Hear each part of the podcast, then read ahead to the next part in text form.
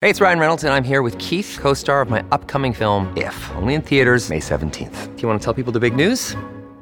All right, I'll do it. Sign up now and you'll get unlimited for $15 a month in six months of Paramount Plus Essential Plan on us. Mintmobile.com slash switch. Upfront payment of $45 equivalent to $15 per month. Unlimited over 40 gigabytes per month. Face lower speeds. Videos at 480p. Active Mint customers by 531.24 get six months of Paramount Plus Essential Plan. Auto renews after six months. Offer ends May 31st, 2024. Separate Paramount Plus registration required. Terms and conditions apply if rated PG.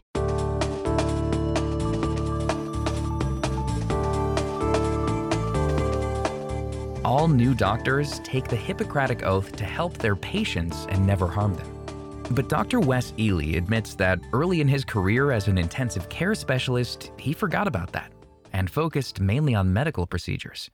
Ely says he dehumanized the very people he had vowed to care for, sometimes causing more pain and trauma than the original illness. Earlier in my life, before I was a gray haired ICU doctor, I was enamored with and excited about the skill set I had obtained in training to place central lines and put people on life support and manage ventilators and that sort of thing. And and I think that I had a distance between myself and the patient and tended to dehumanize them in my mind subconsciously, of course.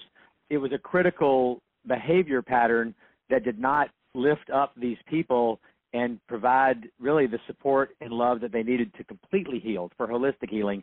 Today, Ely is a professor of medicine and associate director of aging research at Vanderbilt University.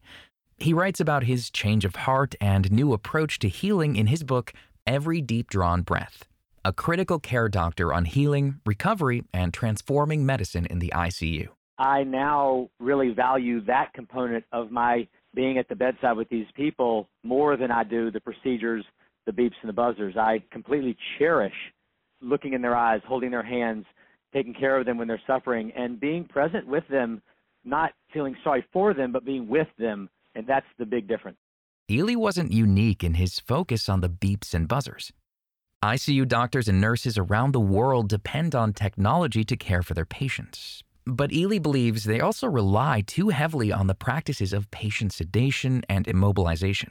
These two methods have become standards of care because they're the easiest and quickest way to stabilize patients on life support. But Ely says prolonged sedation and immobilization often causes PTSD and post intensive care syndrome, also known as PICS. And this syndrome is one of acquired dementia, acquired PTSD and depression, and then physical disability. And we find that about one third of people get new depression, and about one in five get post traumatic stress disorder and they go on to have profound nightmares and inability to sleep and their life is really dramatically changed. Just over 10 years ago ely visited icus in 40 countries. He says sedation and immobilization were standard practices in all of them but one. Denmark was the exception. Ely returned home determined to change the way he practiced medicine. He spent the next decade creating an approach to care he calls the abcdef bundle it's a bundle based on humanization and touch. And what we do is every day, we, just like a pilot would check a safety checklist prior to getting on an airplane and flying you across the country, we at every bedside run through this A, B, C, D, E, F bundle. We wake the patient up, we see how they are doing, make sure their pain is covered if they're in pain, and then we test them to see if they can come off the breathing machine. We test them for delirium. We get them out of the bed. We involve the family at their bedside. And those are essentially the steps turning off the sedation, paying attention to who they are in the bed. If they're delirious, we run through a few steps to take care of their delirium and get their brain back on so they can speak to loved ones and engage with the people they value the most in life. And uh, to me, it just gets me back to the human that I'm supposed to be caring for. Ely's bundle approach, which he's taught in dozens of hospitals around the U.S., has improved survival rates for more than 20,000 patients, reducing their length of stay in the ICU and preventing readmission. But as the nation was overwhelmed with COVID 19, Ely was appalled to see a backslide into the old ways and an increase in patient isolation. No families allowed by the bedside, patients dying alone. And worse, he saw doctors taking a judgmental attitude towards patients who chose to remain unvaccinated. Even Ely admits he wasn't immune to this stance. When I was with them, I was allowing judgment to come in my pride flared. And just to be quite honest, I don't think I was really showing these people respect, and I was making a lot of assumptions about where they were coming from, and that does not serve them well. And it also leaves me vulnerable to burnout. I really think that the antidote to the burnout, for me, I have found that to be this physical and mental connection with people, holding hands, kneeling at their bedside. Miss Smith, I will not leave you. I know you're scared.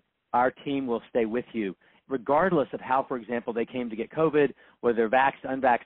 I just need to see this person as an entire human being and lift them up and show them dignity and respect. Ely believes that COVID was a wake up call to get back to practices that work. We know that PPE works now. We know this can work. And I'll turn around a question to you.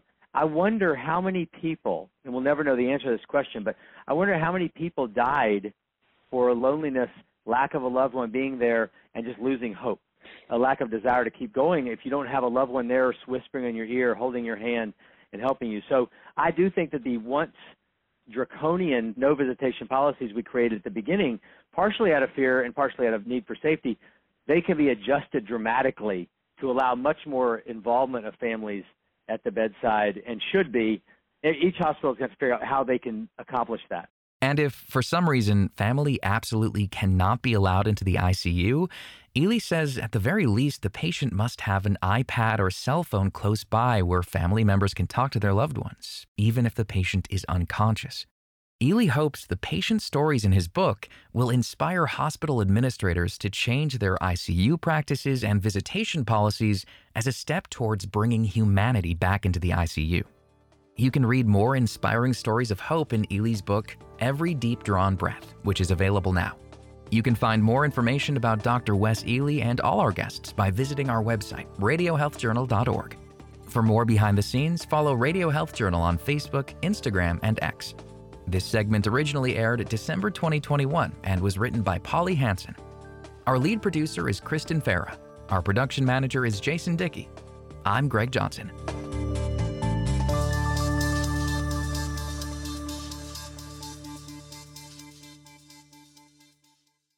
Coming up next week on Radio Health Journal.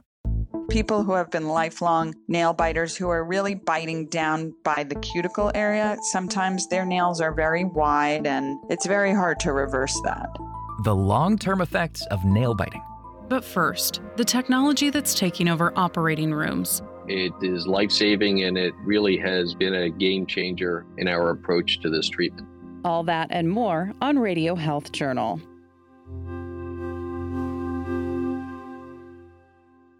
I'm Greg Johnson, host of Radio Health Journal. If you enjoy listening to Radio Health Journal, you'll also like our sister show, Viewpoints, which covers a wide array of topics from education to history to the environment. Here's a preview of what they're covering this week on Viewpoints. When I look at intelligent systems on machines, the consciousness is already kind of there. Are artificial intelligence systems already conscious? Experts can't seem to agree.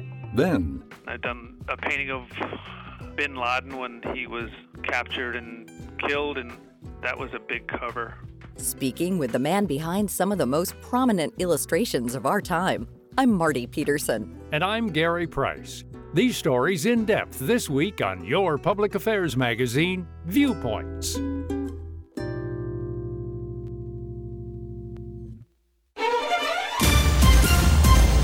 And that's Radio Health Journal for this week. Follow us on Twitter, Facebook, and Instagram to learn more. And check Apple Podcasts, Google Play, and Spotify for a library of past programs. Plus, you'll always find previous segments and information about our guests at radiohealthjournal.org. Join us again next week for another edition of Radio Health Journal.